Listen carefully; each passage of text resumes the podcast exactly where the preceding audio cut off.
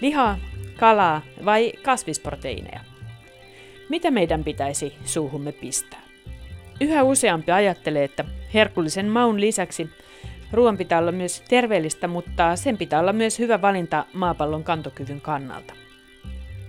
Tänään Tiedeykkösessä puhutaan siitä, miksi sillä on väliä millaisessa paketissa saamme proteiinit, rasvat ja hiilihydraatit. Mukanaan tietenkin terveysnäkökulmat, mutta puhumme myös luonnon hyvinvoinnista. Ilmastonmuutos, lajien katoaminen peltojen ja kotieläinten tieltä ja rehevöityminen kytkeytyvät toisiinsa. Suomessa on kuitenkin poikkeuksellisen hyvä mahdollisuus valita sekä terveellistä että ympäristöystävällistä ruokaa, sillä kala on hyvä vaihtoehto näiden molempien näkökulmien kannalta. Villikala ei rasita luontoa, päinvastoin esimerkiksi silakan ja särjen kalastuksella Itämerestä poistuu rehevöittyviä ravinteita. Suomessa riittää myös kalastettavaa niin, ettei kalakannat vaarannu. Monilla maailman merillä on päinvastainen tilanne. Näistä asioista kertoo meille myöhemmin tässä tiedeykkösessä elintarviketurvallisuusjohtaja Sebastian Jelm maa- ja metsätalousministeriöstä. Hän on myös valtakunnallisen ravitsemusneuvottelukunnan puheenjohtaja. Asiantuntemuksensa aiheelle antaa myös erikoistutkija Seppo Knuuttila Suomen ympäristökeskuksesta. Hän on työssään pohtinut monesta näkökulmasta ravinnontuotannon ongelmia niin koko maapallon kuin Itämeren kannalta. Ensin kuitenkin asiaa proteiineista ja rasvoista meidän elimistön kannalta. Ravitsemusterapian professori Ursula Schwab Itä-Suomen yliopistosta on tutkinut kalan terveyshyötyä jo pitkään. Mitä merkitystä sillä on? Saammeko proteiinit lihasta, kalasta, kasviksista vai kokonaan keinotekoisista proteiinin lähteistä? Ja mitä proteiinit kehossamme tekevät? Ursula Schwab. Proteiinit koostuu aminohapoista ja yhdessä proteiinissa on, on monia monia aminohappoja. Ne on semmoisia aminohappoketjuja. Ja näitä aminohappoja on reilu 20 ja niistä vähän laskentatavasta ja, ja ihmisen iästä riippuen niin, niin reilu 10 on niin sanottuja välttämättömiä aminohappoja. Eli tarkoittaa sitä, että elimistö ei voi tehdä ni, niitä mistään muista aineista. Eli ne on saatava ravinnosta. Ja eläinproteiinissa niin on näitä välttämättömiä aminohappoja aina, mutta sitten kasviproteiinissa niin siellä on yleensä tämmöinen niin sanottu rajoittava aminohappo. Eli tarkoittaa sitä, että siellä joku välttämätön aminohappo puuttuu. Klassinen ravitsemustieteellinen esimerkki on maissi. Eli sieltä puuttuu tämmöinen välttämätön aminohappo kuin metioniini. Ja esimerkiksi Meksikossa käytetään paljon maissia ja varsinkin köyhemmät ihmiset, se voi olla, että se ruokavalio on erittäin maissipainotteinen. He saa riittävästi proteiinia, mutta heillä on silti vajaa ravitsemustilaa johtuen siitä, että se välttämättä metioniniaminohappo puuttuu. Eli jos syö ö, pelkästään kasvisruokaa, niin on tärkeää yhdistellä eri proteiinin lähteitä, koska ö, silloin ei tule se rajoittava aminohappo ongelmaksi, vaan, vaan sitten jos vaikka syö maissia, sieltä puuttuu se metioniini, niin sitten jostakin muusta tulee sitä metioniinia ja sieltä puuttuu sitten ehkä joku muu, joka tuleekin sitten sieltä maissista.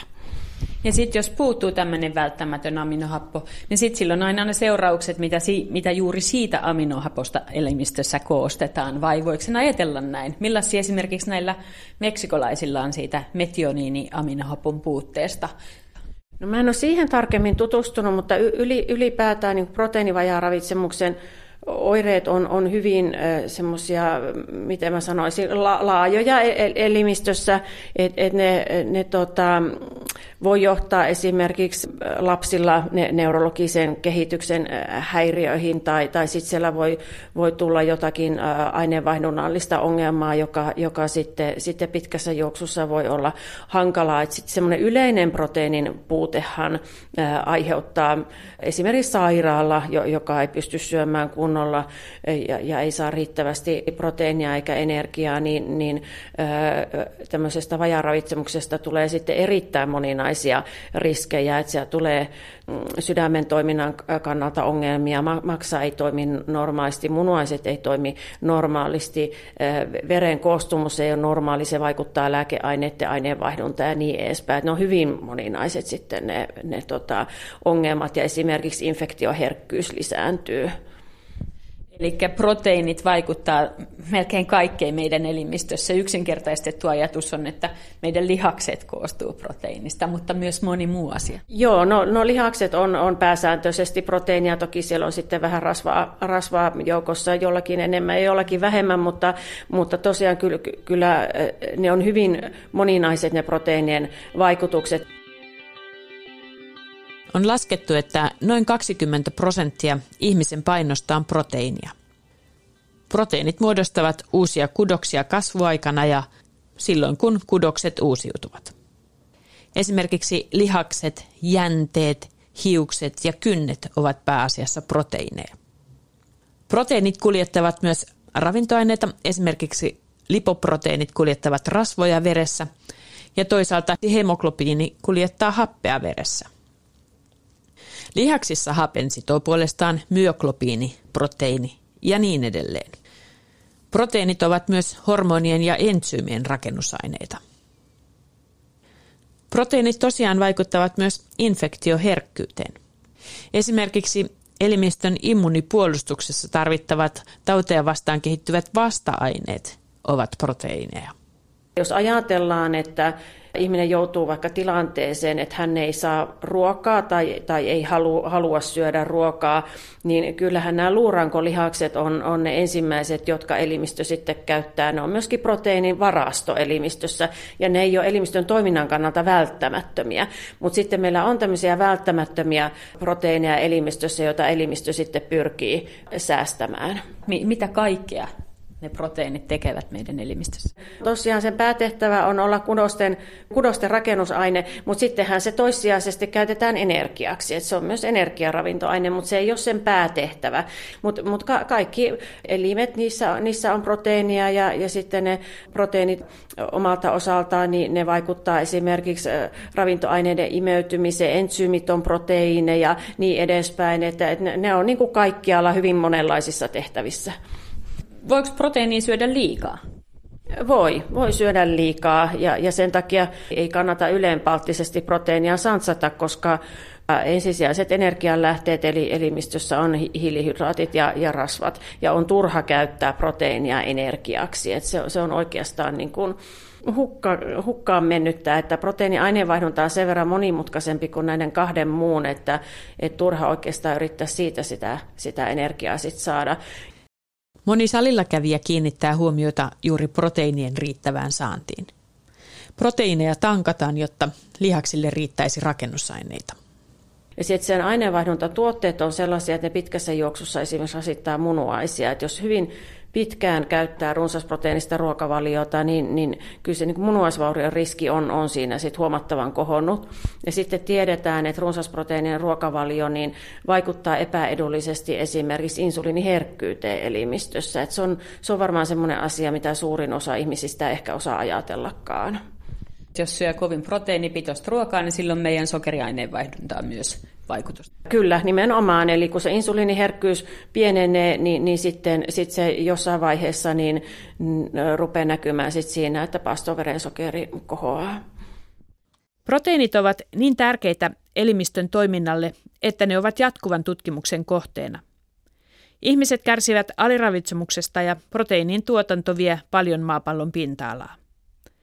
Niinpä uusia proteiinilähteitä etsitään kuumeisesti. Nykyään niitä pystytään muodostamaan jopa ilmasta, hiilidioksidista. Keinotekoinen proteiini ei kuitenkaan pärjää luonnollisen lähteen, kuten vaikkapa kalan rinnalla – No mä en ole näihin, tota, miten mä sanoisin, voisiko niitä nyt sanoa keinotekoisesti tuotettuihin proteiiniin sillä lailla vielä tutustunut, että mitä, mitä muita aineita siellä sitten, että onko ne sitä pelkkää, pelkkää proteiinia. Että nythän meidän täytyy muistaa, että kun me syödään kalaa, niin sieltä tulee ainakin nyt vähän sitten sitä, sitä rasvaa ja tulee D-vitamiinia ja, ja, ja tota, mahdollisesti monia muita hyviä aineita, mitä ei vielä tunneta. Li, lihasta me saadaan, saadaan esimerkiksi rautaa ja, ja seleniä muun muassa muassa. Ja, ja sitten kasviproteiinin lähteistä, niin, niin äh, sieltä, sieltä tulee sitten, sitten muun muassa kuituja, jos ajatellaan palkokasveja, ja, ja tota, folaattia, B-ryhmän vitamiinia ja niin edespäin. Et ei se ole näin ravitsemustieteilijälle, niin ei se ole koskaan se proteiinilähde, pelkkä proteiinilähde, vaan sieltä tulee sitä muutakin, mitä me ajatellaan. Et se on myöskin hyvä muistaa sitten tässä keskustelussa, että et kun mietitään, että mitkä ne proteiinilähteet on, ja nythän on esimerkiksi näistä ilmastonäkökohdista, niin, niin osa tehnyt aika, aika niin kuin, voisiko sanoa radikaalejakin ratkaisuja ihan sen perusteella, että mitä he sitten tarjoaa, tarjoaa vaikka, vaikka jossakin lounasruokalassa, että onko siellä punaista lihaa vai, vai ei, niin, niin mä en ehkä vielä lähtisi sellaiselle linjalle, vaan, vaan sitä ravitsemustieteen kultaista periaatetta no, noudattaisin, että, että kohtuus kaikessa, eli, eli ei ravitsemussuosituksissakaan ole sanottu, että, että punaista lihaa ei pitäisi koskaan käyttää, mutta, mutta ei siellä kyllä sanota sitäkään, mitä suomalaiset keskimäärin nykyään syö. Et, et kyllähän suurimmalla osalla suomalaisista niin voisi olla tarpeen tarkastella, että et voisiko välillä pääaterialla olla jotain muuta proteiinin lähdettä kuin, kuin sitten punaista lihaa. Kalan proteiineilla voi olla yllättäviäkin hyötyjä. Se saattaa esimerkiksi alentaa korkeaa verenpainetta. Suurimmat hyödyt kalasta proteiinin lähteenä tulevat kuitenkin ilmeisesti siitä, että kalan sisältämät rasvat ovat ihmiselimistön kannalta niin hyvälaatuisia. Lisäksi rasvaa on lihan verrattuna vähän, jopa lohissa ja muissa rasvaisina pidetyissä kaloissa. Kalan rasvapitoisuus vaihtelee hirveän, hirveän paljon samankin kalalajin riippuen siitä, että missä se on kasvanut, onko se kylmemmässä vai lämpimämmässä vedessä ja niin edespäin. Mutta keskimäärin nyt voidaan ajatella, että lohessa on semmoinen 80 prosenttia rasvaa, joskus toki voi olla vähän enemmänkin. Ja sitten taas vähän rasvaisen lihan määritelmä esimerkiksi jauhelihassa, että se on alle 10 prosenttia. Eli nämä on hyvin suhteellisia nämä rasvamäärät ja riippuu aina siitä, että mistä lähteestä me, me puhutaan, että kymmenen on tosiaan kalassa aika paljon, mutta lihassa se on sitten, sitten kohtuullisen vähän. Ja, ja sitten se rasvan laatuhan on hyvin erilainen esimerkiksi lihassa ja, ja kalassa, eli, eli lihassa vähän riippuen siitä, että mitä lihaa se on, on, että nauda, naudan lihassa ja lampaassa, niin siellä on enemmän niitä kovempia rasvoja, kuin sitten possun, possun lihassa on pikkusen enemmän sitten pehmeää rasvaa, mutta ei sekään mikään erityisen hyvä pehmeä rasvan lähde ole, kun taas sitten kalassa, niin, niin sehän on suurimmaksi osaksi sitten sitä pehmeää rasvaa. Mitä se pehmeä rasva nyt sitten käytännössä tarkoittaa meidän elimistön kannalta? No pehmeä rasva vaikuttaa hyvin edullisesti kaikenlainen pehmeä rasva, oli se sitten kalasta tai esimerkiksi juoksevista kasviöljyistä, pähkinöistä, siemenistä, niin, niin se edesauttaa sokeriaineenvaihduntaa ja sitten se edesauttaa rasva-aineenvaihduntaa, että esimerkiksi veren kolesterolipitoisuudet pysyy paremmin kurissa tai lähtee laskemaan. Sitten muistisairauksien riskin pienen kehittämisessä, kun mietitään elintapoja, niin, niin suositeltava rasvan laatu, eli suositaan, että pehmeitä rasvoja on tärkeää. Rasvan laatu vaikuttaa myös muun mm. muassa lihaksiston kuntoon, sitten se vaikuttaa uusimpien tutkimusten mukaan myös, myös luun kuntoon, että jos niitä pehmeitä rasvoja on hyvin, niin, niin meillä on vahvemmat luut ja enemmän luurankolihasta, eli, eli tällaisia tutkimustuloksia on tullut. Ja, ja sitten Esimerkiksi tulehdussairauksia on, on yleensä vähemmän silloin, kun ruokavaliossa rasva on nimenomaan pehmeä rasva. Ja sitten tiettyjen syöpien osalta myös on näyttöä siitä, että se rasvan laatu on, on tärkeä. Et, et kyllä se vaikuttaa ja oikeastaan vaikea keksiä sellaista asiaa, mihin se ei vaikuttaisi se rasvan laatu. Et me suomalaiset perinteisesti ajatellaan sitä kolesterolia, ja mäkin olen kuullut moneen kertaan sanottua, että ei mun tarvitse kiinnittää huomiota, kun mun kolesterolit on normaalit. Se on yksi pieni piiperrys siinä kokonaisuudessa. Sitten on ne kaikki muut ilmiöt elimistössä, mihin se rasvan laatu vaikuttaa. Et se on vaan onnekasta, jos se kolesteroli on kohdillaan, mutta se ei suinkaan tarkoita sitä, että ei tarvitse kiinnittää huomiota rasvan laatuun. No tiedetäänkö se, vai onko se tieteelle mysteeri, ravitsemustieteelle mysteeri, että miten ihmeessä se rasvan laatu voi vaikuttaa vaikka luuston kuntoon?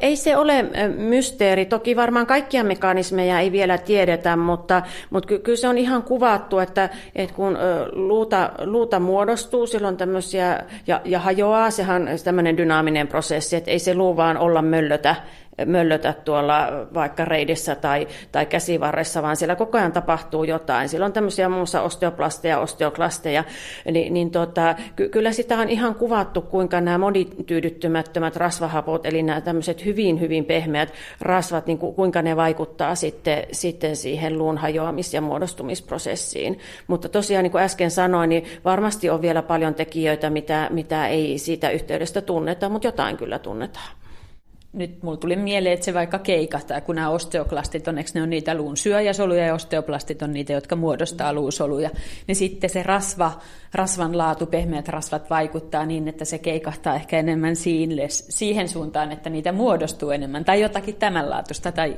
miten se nyt sitten oli? Sitä nyt selvitellään parhaillaan. Tämä ei ole hirveän ö, kauan tiedetty asia, että et tämä tuli tuli tuossa tota, muutama vuosi sitten, sitten esille ja, ja oli hyvin mielenkiintoinen havainto. Ja, ja tota, muun muassa suomalainen tutkimus osoitti tämän, mutta se on myös toistettu, toistettu se tutkimustulos ulkomailla. Eli, eli tota, sitä nyt sitten tutkitaan lisää, että mitä siellä sitten tarkkaan ottaen tapahtuu. Mutta todella siis kyse oli myös esimerkiksi meidän aivojen hyvinvoinnista, mihin se liittyy, jos ajatellaan taas sitä solutasoa? No ainakin ensimmäisenä tulee mieleen se, että, että meidän hermothan on kuin sähköjohtoa. Eli jokainen, joka on nähnyt sähköjohdon, niin siellähän on se metallilanka, onko se nyt kuparia, yleensä tämä ei ole nyt mun ydinosaamista, ja, sitten siinä on ympärillä se eriste että se kulkee se, se signaali siellä, siellä tota, se sähköimpulssi niin tehokkaasti, ettei, ettei sitä niin kuin mene sitä, sitä energiaa sitten siinä matkalla valu minnekään, vaan se pääsee sinne kohteeseen. Esimerkiksi valokatkaisijasta painetaan, niin se lamppu, lamppu sitten jossain muutaman metrin päässä syttyy. Niin ihan samantyyppinen on, on hermoissa, että ei ne hermot ole paljaana, vaan niissä on semmoinen rasvakerros, puhutaan myeliinitupesta. Ja, ja se on tosiaan hyvin rasvasta tavaraa, ja sinne on kerääntynyt nimenomaan näitä erittäin monimutkaisia pehmeitä rasvoja. Ja, ja tota, on ajateltu, että et, et se, se jossain määrin se heijastelee sitä, mitä me syödään, mutta ei niin paljon kuin esimerkiksi varastorasva tuossa navan ympärillä, mutta et, et kuitenkin jossain määrin sillä voisi olla merkitystä. Ja sitten tietysti yksi mekanismi, mikä tulee tulee mieleen, niin, niin rasvan laatu vaikuttaa tämmöiseen aineenvaihdunnalliseen tulehdukseen. Puhutaan matalaasteisesta tulehduksesta. Ja, ja tota, et tietysti jos syödään kovaa rasvaa, niin elimistössä on tämmöistä matalaasteista tulehdusta silloin enemmän, niin kyllähän se ärsyttää yhtä sun toista, toista elintä sitten. Eli, eli silläkin voi olla, olla tota, oma tekijänsä tai oma yhteytensä tähän. Myös aivoihin. Kyllä, nimenomaan. Ja sitten se matalaasteinen tulehdus, eikö se nähdä aika monenkin sairauden riskitekijänä? Nimenomaan, että, että oli se melkein mikä vaan, että otetaan nyt esimerkiksi nämä tavallisimmat, esimerkiksi sepelvaltimotauti ja tyypin 2 diabetes, niin, niin, niin ky, kyllä siellä sitä matalaasteista tulehdusta nähdään. Että et, et se, että kuinka iso merkitys vaikka tyypin 2 diabetikoilla, kun hän hän parantaa ruokavalionsa rasvan laatua, niin kuinka iso merkitys sillä sitten on, että se matalainen asteinen tulehduskin vähän rauhoittuu, kun siinä samalla tietenkin insuliiniherkkyys yleensä, yleensä paranee, mutta, mutta joka tapauksessa se on yksi osa sitä, sitä kokonaisuutta.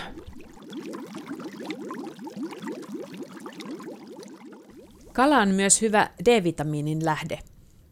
Yleensä mielletään, että rasvainen kala sisältäisi enemmän D-vitamiinia kuin niin sanotut kuivemmat kalat, mutta näin ei ole. Esimerkiksi silakassa, lahnassa, kuhassa ja muikossa on enemmän D-vitamiinia kuin lohessa. Ravitsemusterapian professori Ursula Schwab. Se on nyt jotain evoluution tekosia, jota, jota on vaikea selittää, mutta esimerkiksi Annoksessa silakkafileitä on 18 mikrogrammaa D-vitamiinia ja, ja annoksessa lohta 8 mikrogrammaa, että, ja, ja lohi on paljon rasvasempaa kuin, kuin silakka.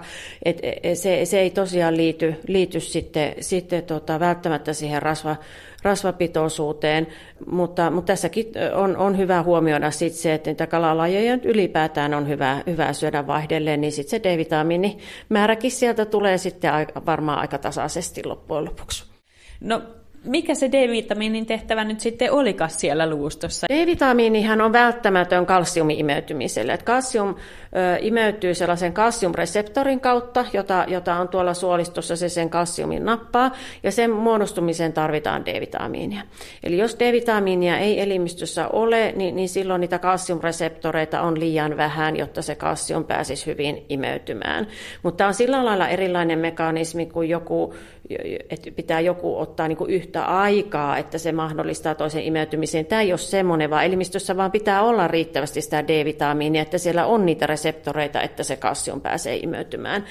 Ja, ja tota, sitten se kulkeutuu muun muassa sinne, sinne luustoon ja pitää yllä sitä luun kuntoa. Ja, ja sitten on myös hyvä muistaa se, että luuhan on meille myöskin kalsium varasto. Et meidän äh, veressähän kalsiumpitoisuus on hyvin tarkasti säädelty ja se on aika kapea se alue, missä se luonnostaan on, jos ihminen on terve.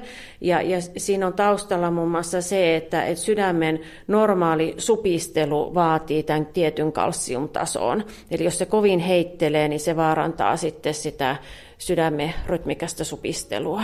Eli meidän koko elämää? Mm, kyllä.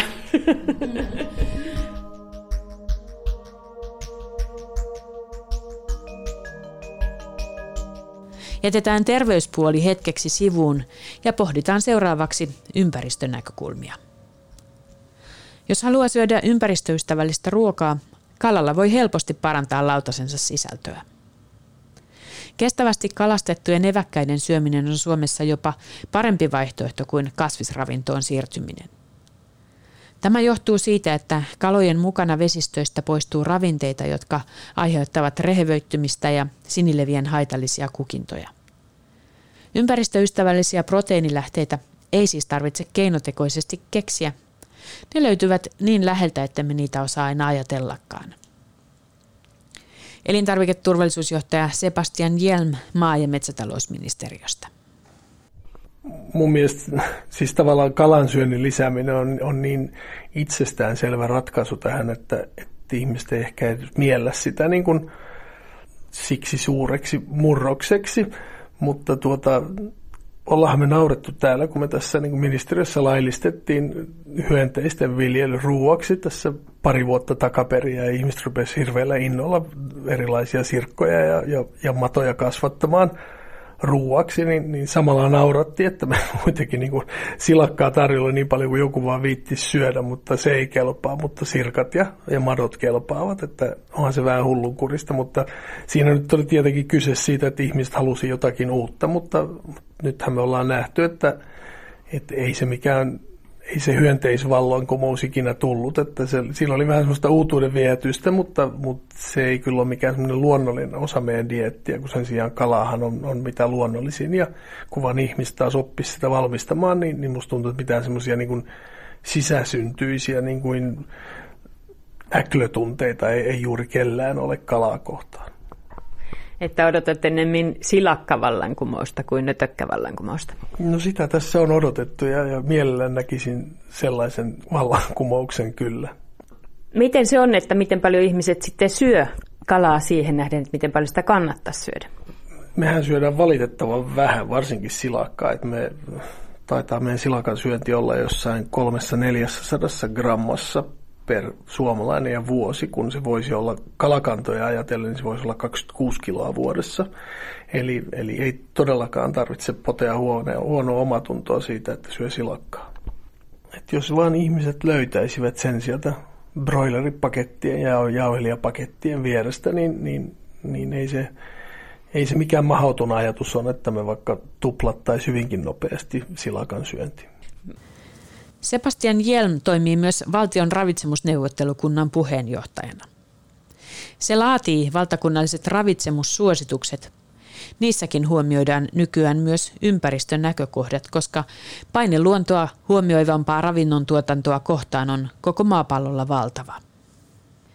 Ihmisen vaikutuksen koko maapallon luonnolle on tiivistänyt unohtumattomasti edesmennyt maailmankuulu huippututkija, akateemikko Ilkka Hanski – hän menehtyi syöpään vuonna 2016, mutta kuvasi vain muutamaa kuukautta ennen kuolemaansa jäähyväisluentonsa YouTubeen.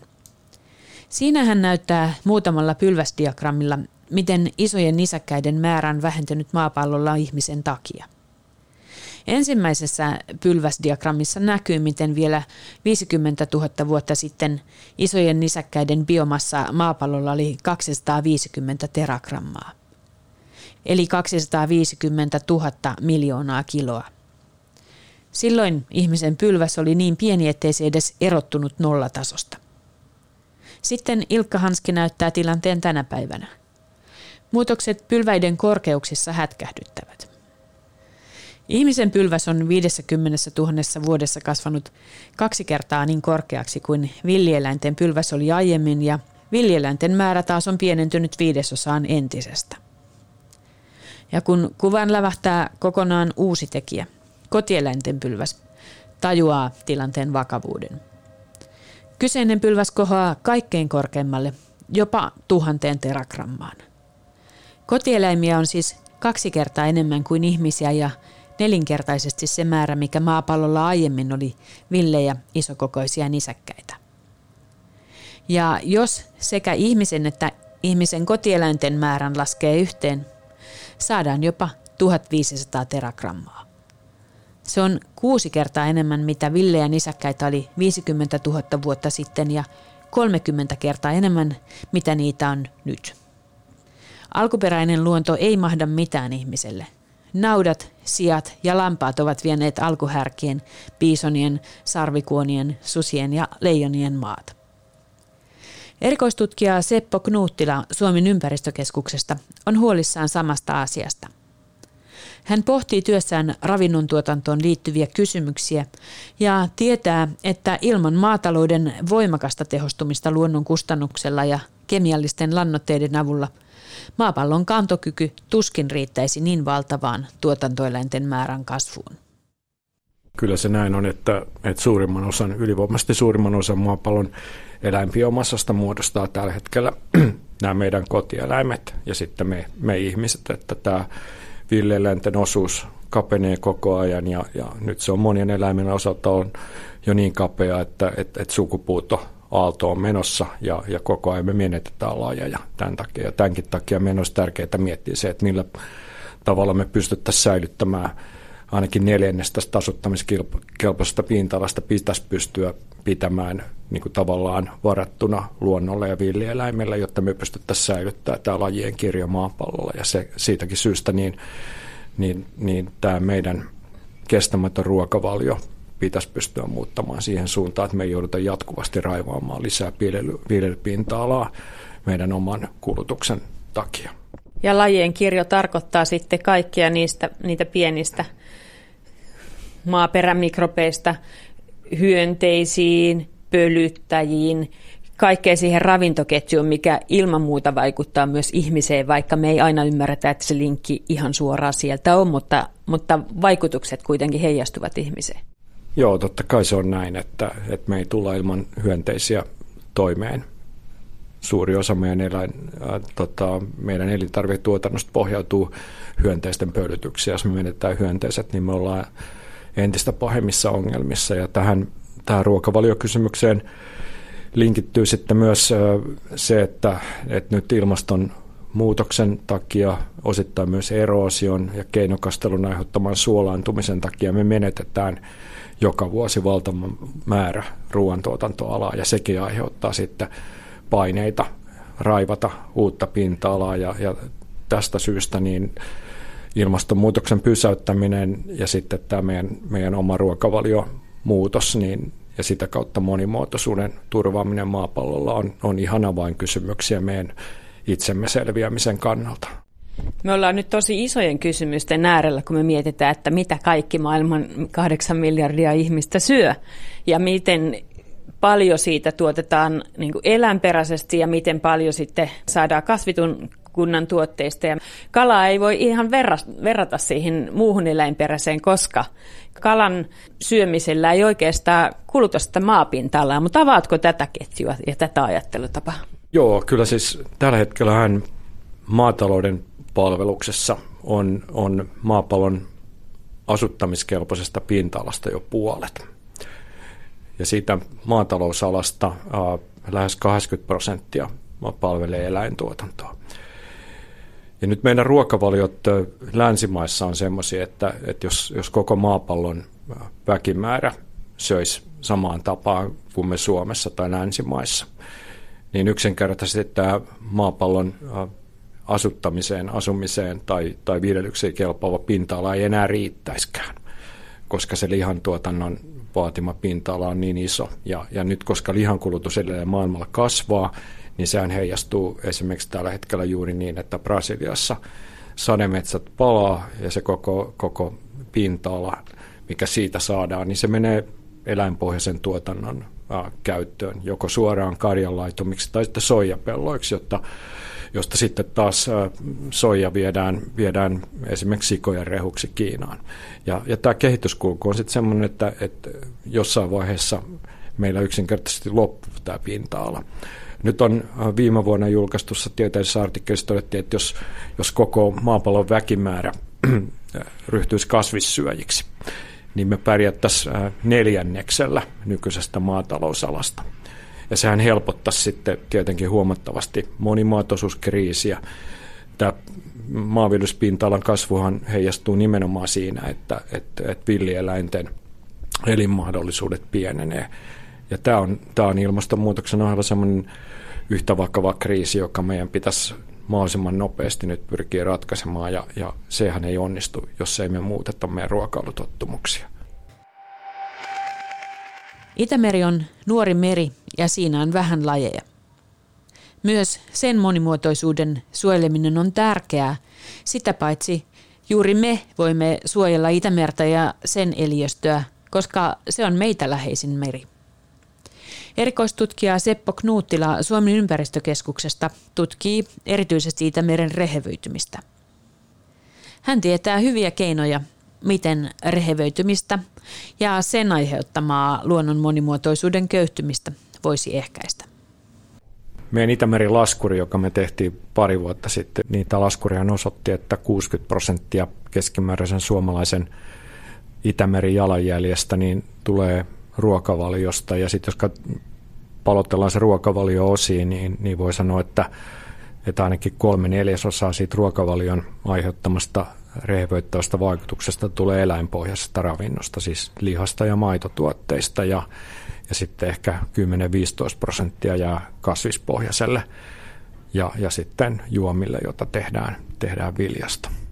Eli se Itämeren jalanjälki laskurissa, se on nimenomaan se rehevöityminen se näkökohta, mitä siinä tarkastellaan. Ja mikä se idea siinä on, että kalaa syömällä voi sitä omaa ravinnejalanjälkeään vähentää? Idea on siinä, että nyt meillä Suomessa, niin jos me ajatellaan koko meidän maataloustuotantopinta-alaa, niin siitä 70 prosenttia on eläinpohjaisen tuotannon palveluksessa ja siitä se kuormitus tulee, että tästä ruokavalion kuormittavuus määräytyy siitä, että kuinka paljon sen ruokavalion tuotanto on käytetty peltoalaa, koska sieltä pelloilta se ravinnekuorma Suomessa nykyisin pääosin tulee. Ja sitten jos me korvataan lihaa ruokavaliossa kalalla, niin se tietää, että laskennallisesti sen, sen ruoan tuotantoa käytetty peltopilta vähenee. Ja sitten sen lisäksi, jos me käytetään kalaa, niin kalan mukana poistuu vesistöistä jo suoraakin ravinteita. Se on itse asiassa tänä päivänä ainoa, ainoa keino meillä saada niin merestä tai järvistä niitä ravinteita takaisin, jotka sinne on huuhtoutunut. Kun kalaa syömällä voi poistaa ravinteita Itämerestä ja ne ravinteethan aiheuttavat sinileväkukintoja ja sinilevän esiintymistä, niin, niin miten paljon sitten kalaa syömällä voi vähentää niitä ravinteita Itämerestä ja tietenkin muistakin vesistöistä, sisävesistä, rehevöityneistä sisävesistä. No Suomen kalansalien mukana merestä poistuu tosi paljon ravinteita, esimerkiksi fosforista, joka Suomen alueelta ihmistoiminnoista kulkeutuu vuoden aikana mereen, niin, niin noin neljännes siitä saadaan kalansaaliin mukana pois. Typestä vähän vähemmän, ehkä 6-7 prosenttia, mutta, mutta todella paljon. Ja, ja sitten tämä vaikutus olisi vielä paljon isompi, jos suomalaiset myös söisivät sen kaiken kalan. Että nythän tästä meidän, meidän isosta merialueen kalansaalista silakka muodostaa 90 prosenttia, mutta siitä silakkasaalista suoraan suomalaista ruokapöytää tulee vain 3 prosenttia. Toki ne ravinteet poistuu sieltä, vaikka minkit söis, söis sen silakan, mutta että silloin jos ihmiset söis sen, niin ihmiset korvaisivat sillä silakalla esimerkiksi juuri lihaa ruokavaliossa ja, ja silloin se laskennallisesti pienentäisi sitä ruoan tuotantoa tarvittavaa pinta-alaa, eli se maatalouskuorma ainakin laskennallisesti pienenisi. Eli, eli tällä tavalla se, se yhtälö toimii. Ja jos me ajatellaan nyt sitten meikäläisiä kalansyöjiä, niin kerran viikossa, jos söisi silakkaaterian, niin sitten voisi siitä omasta ravinnejalanjäljestä neutraloida sen osan, joka tulee niistä omista jätevesipäästöistä, jotka menee sitten jäteveden puhdistamoiden kautta, että ihan merkittävän osa voisi jo yhdellä, yhdellä Itämeren kalaaterialla viikossa kompensoida omista päästöistä. Ja meillähän on sellainen tilanne, että meidän kalakannat kestää kalastusta ja sitä, että me syötäisiin paljon enemmän kalaa. Monilla maailman merillä näin ei ole tilanne. Joo, me ollaan ihan poikkeuksellisen hyvässä asemassa tässä, että, että, että Suomessa niin esimerkiksi tämä meidän koko iso silakkasaalis niin on, on täysin kestävästi pyydettyä. Ja sitten meillä on vielä tämmöisiä niin kuin vajaasti hyödynnettyjä kalakantoja, niin kuin meidän särkikalat. Nehän on jäänyt suomalaista ruokapöydästä aika lailla pois viime vuosikymmeninä, mutta nyt, nyt on onneksi ihan viime vuosina tullut tämmöisiä valmiita kuluttajatuotteita myös, myös särkikaloista ja, ja nämä on helppoja valmistaa kiireisille tämän päivän ihmisille ja tätä kautta niin saadaan sitten vielä enemmän ravinteita pois merestä, jos pystytään hyödyntämään näitä, näitä särkikalakantoja, joita voitaisiin kalastaa vielä paljon lisää. Ja tämä on todella, niin jos velataan maailman merien tilanteeseen esimerkiksi, niin siellä 90 prosenttia kalakannoista on, on jo joko täysin kalastettuja tai, tai ylikalastettuja, että siellä ei paljon potentiaalia ole. Et siinä mielessä meillä on harvinaisen hyvä tilanne Suomessa, niin vaikuttaa meidän omiin ravinnepäästöihin syömällä enemmän terveellistä kalaa. Ilmeisesti arvokaloissakin, niin sanotuissa perinteisissä arvokaloissa, ahvenessa, kuhassa, hauessa, en tiedä siijasta, mutta monessa kalassa riittää myöskin kalastettavaa ilman, että kalakannat siitä vielä vaarantuisi. No joo, kyllä meillä ainakin sisävesien niin hyvinkin arvostetussa ja hyvänmakuisessa muikussa, niin nyt ihan hiljattain on arvioitu, että, että sisävesien olisi voitaisiin kaksinkertaistaa kestävästi. Ja sehän on hyvä uutinen myös sisävesien ahvensaaliita voitaisiin kasvattaa, mutta mut, mut toki se kaikkein suurin potentiaali siellä on särkikaloissa. Aivan hiljattain julkaistiin tutkimus, jossa erityisesti silakan, muikun ja kilohailin tyyppiset pienet parvikalat nostettiin ympäristöystävällisemmäksi proteiinin lähteeksi. No kyllä villikala on, on hyvä valinta. Sen hiilijalanjälki on pieni. Ja nyt jos ajatellaan eri kalalajeja, niin, niin meidän Itämeren saalista valtaosan muodostaa kaksi tämmöistä pientä parvikalaa, niin kuin silakka ja kilohaili.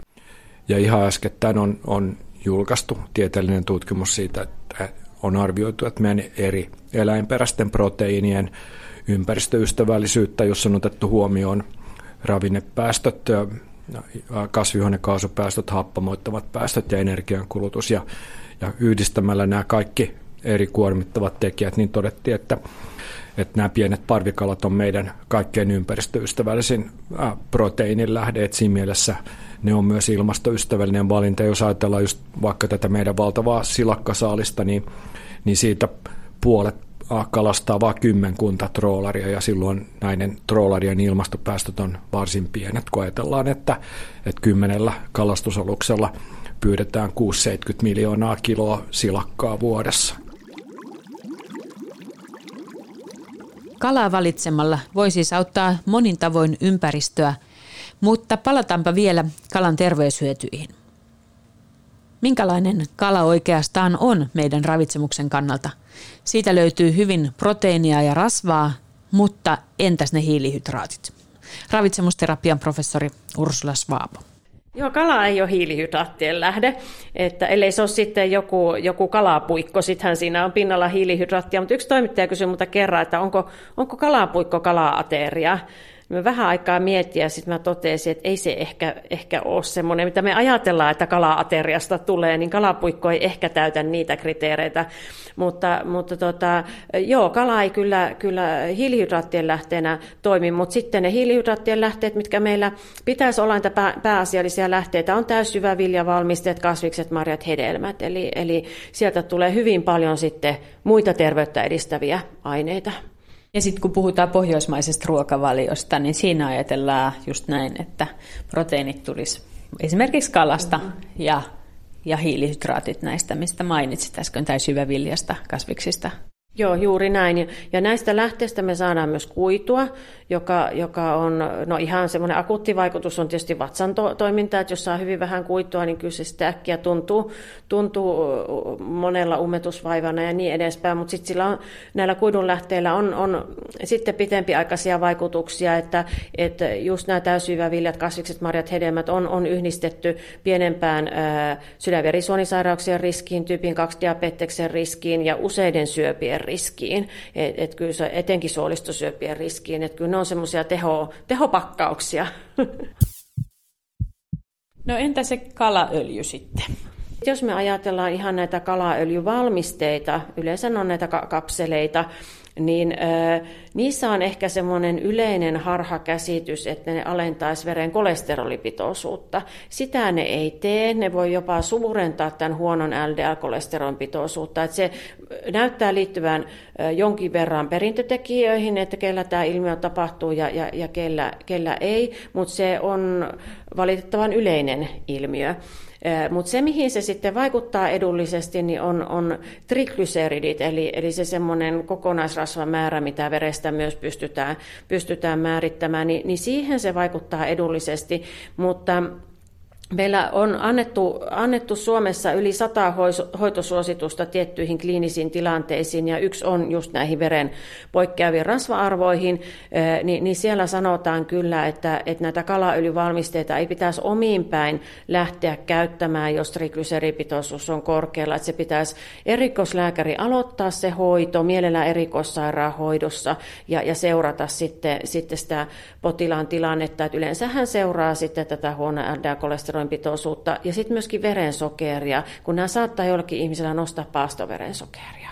Okei, eli ne voi olla yllättäviäkin ne vaikutukset, mitä luullaan siitä hyvästä, muka hyvästä kapselista seuraavan. No ne on vähän ne, ne kalaöljykapseleiden vaikutukset, niin ne on vähän ihmisten mielissä muotoutunut sellaisiksi, jota ei sitten niin tutkimusnäyttö tuo. Et tietyissä tilanteissa ne on hyviä, mutta yleensä niiden vaikutuksiksi ajatellaan sellaisia, jota, jota ei ole olemassa ja sitten, tai jota suurimmalla osalla ihmisistä ei tapahdu, ja sitten siellä voi tosiaan olla, olla näitä haittavaikutuksia. Mutta se tiedetään, että kun syö kalaa, niin, niin se, se on esimerkiksi sokeriaineenvaihdunnan kannalta edullista, että se ei sitä pastoverensokeria kyllä suurena. Että sekin kertoo siitä, että siellä kalassa on muutakin tärkeää kuin se pelkästään se rasva.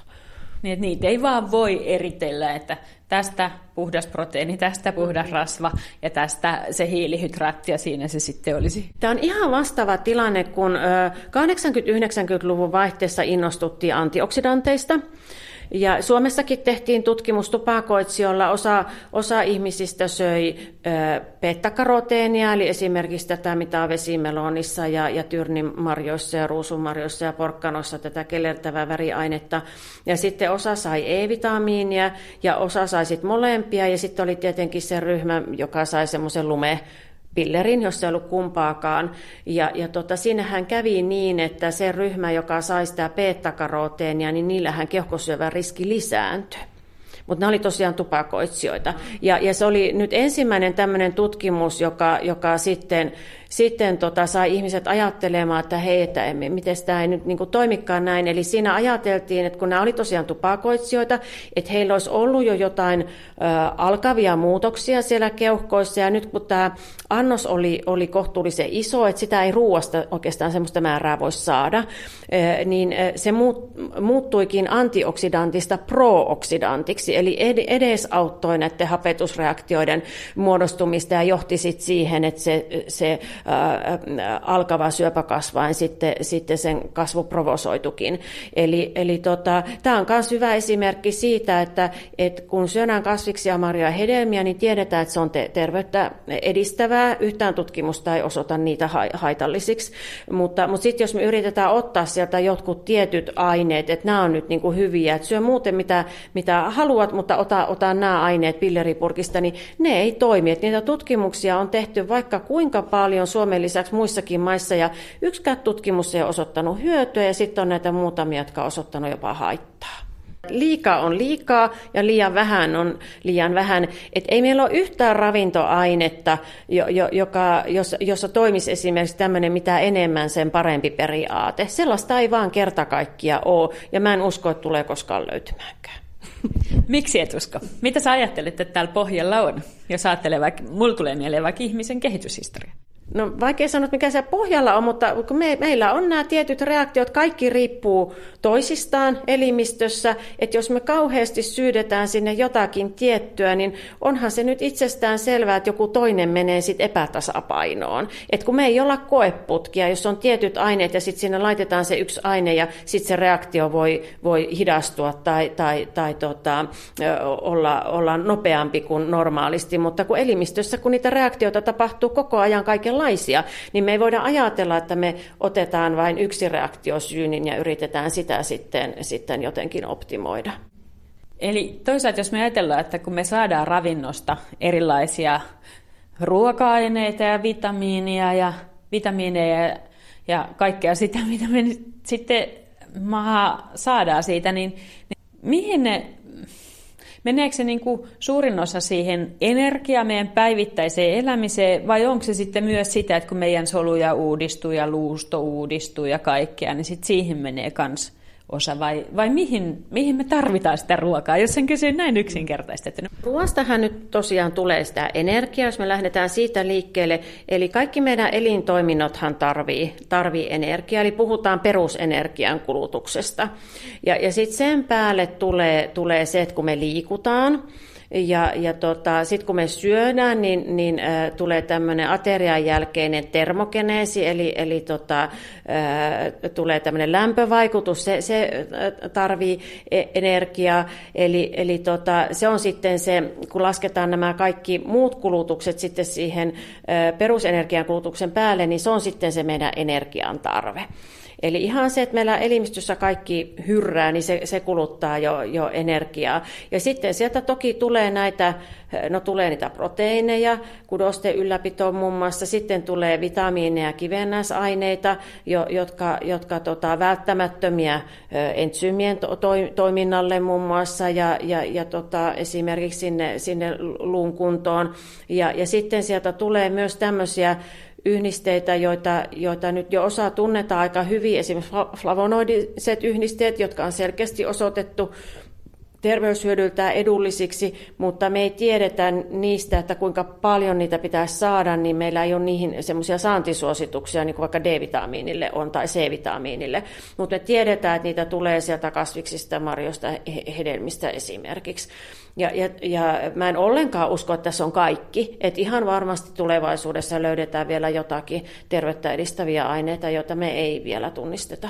Mainitsit, että osa menee siihen perusaineenvaihdunta ja meidän liikkumiseen, lämmitykseen ja kaikkeen siihen, osa kudosten ylläpito, joka tarkoittaa ilmeisesti myös sitä, sitä että kun ne koko aika uudistuu mm, ja niitä kyllä. koko aika korjataan. Ja...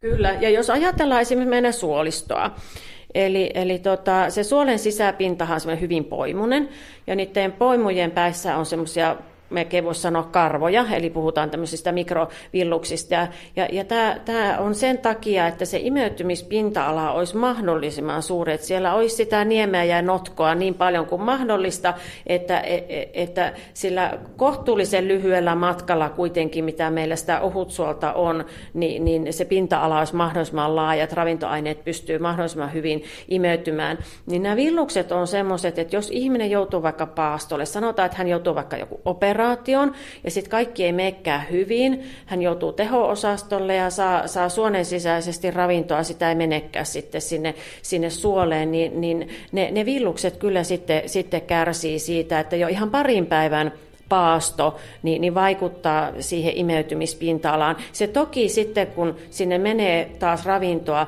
niin virkistyy sitten hyvin nopeasti, mutta, mutta jos sinne ei mene sitä, sitä ravintoa, että sinne ei proteiinia me parin päivään, niin, niin ne sitten lähtee surkastumaan.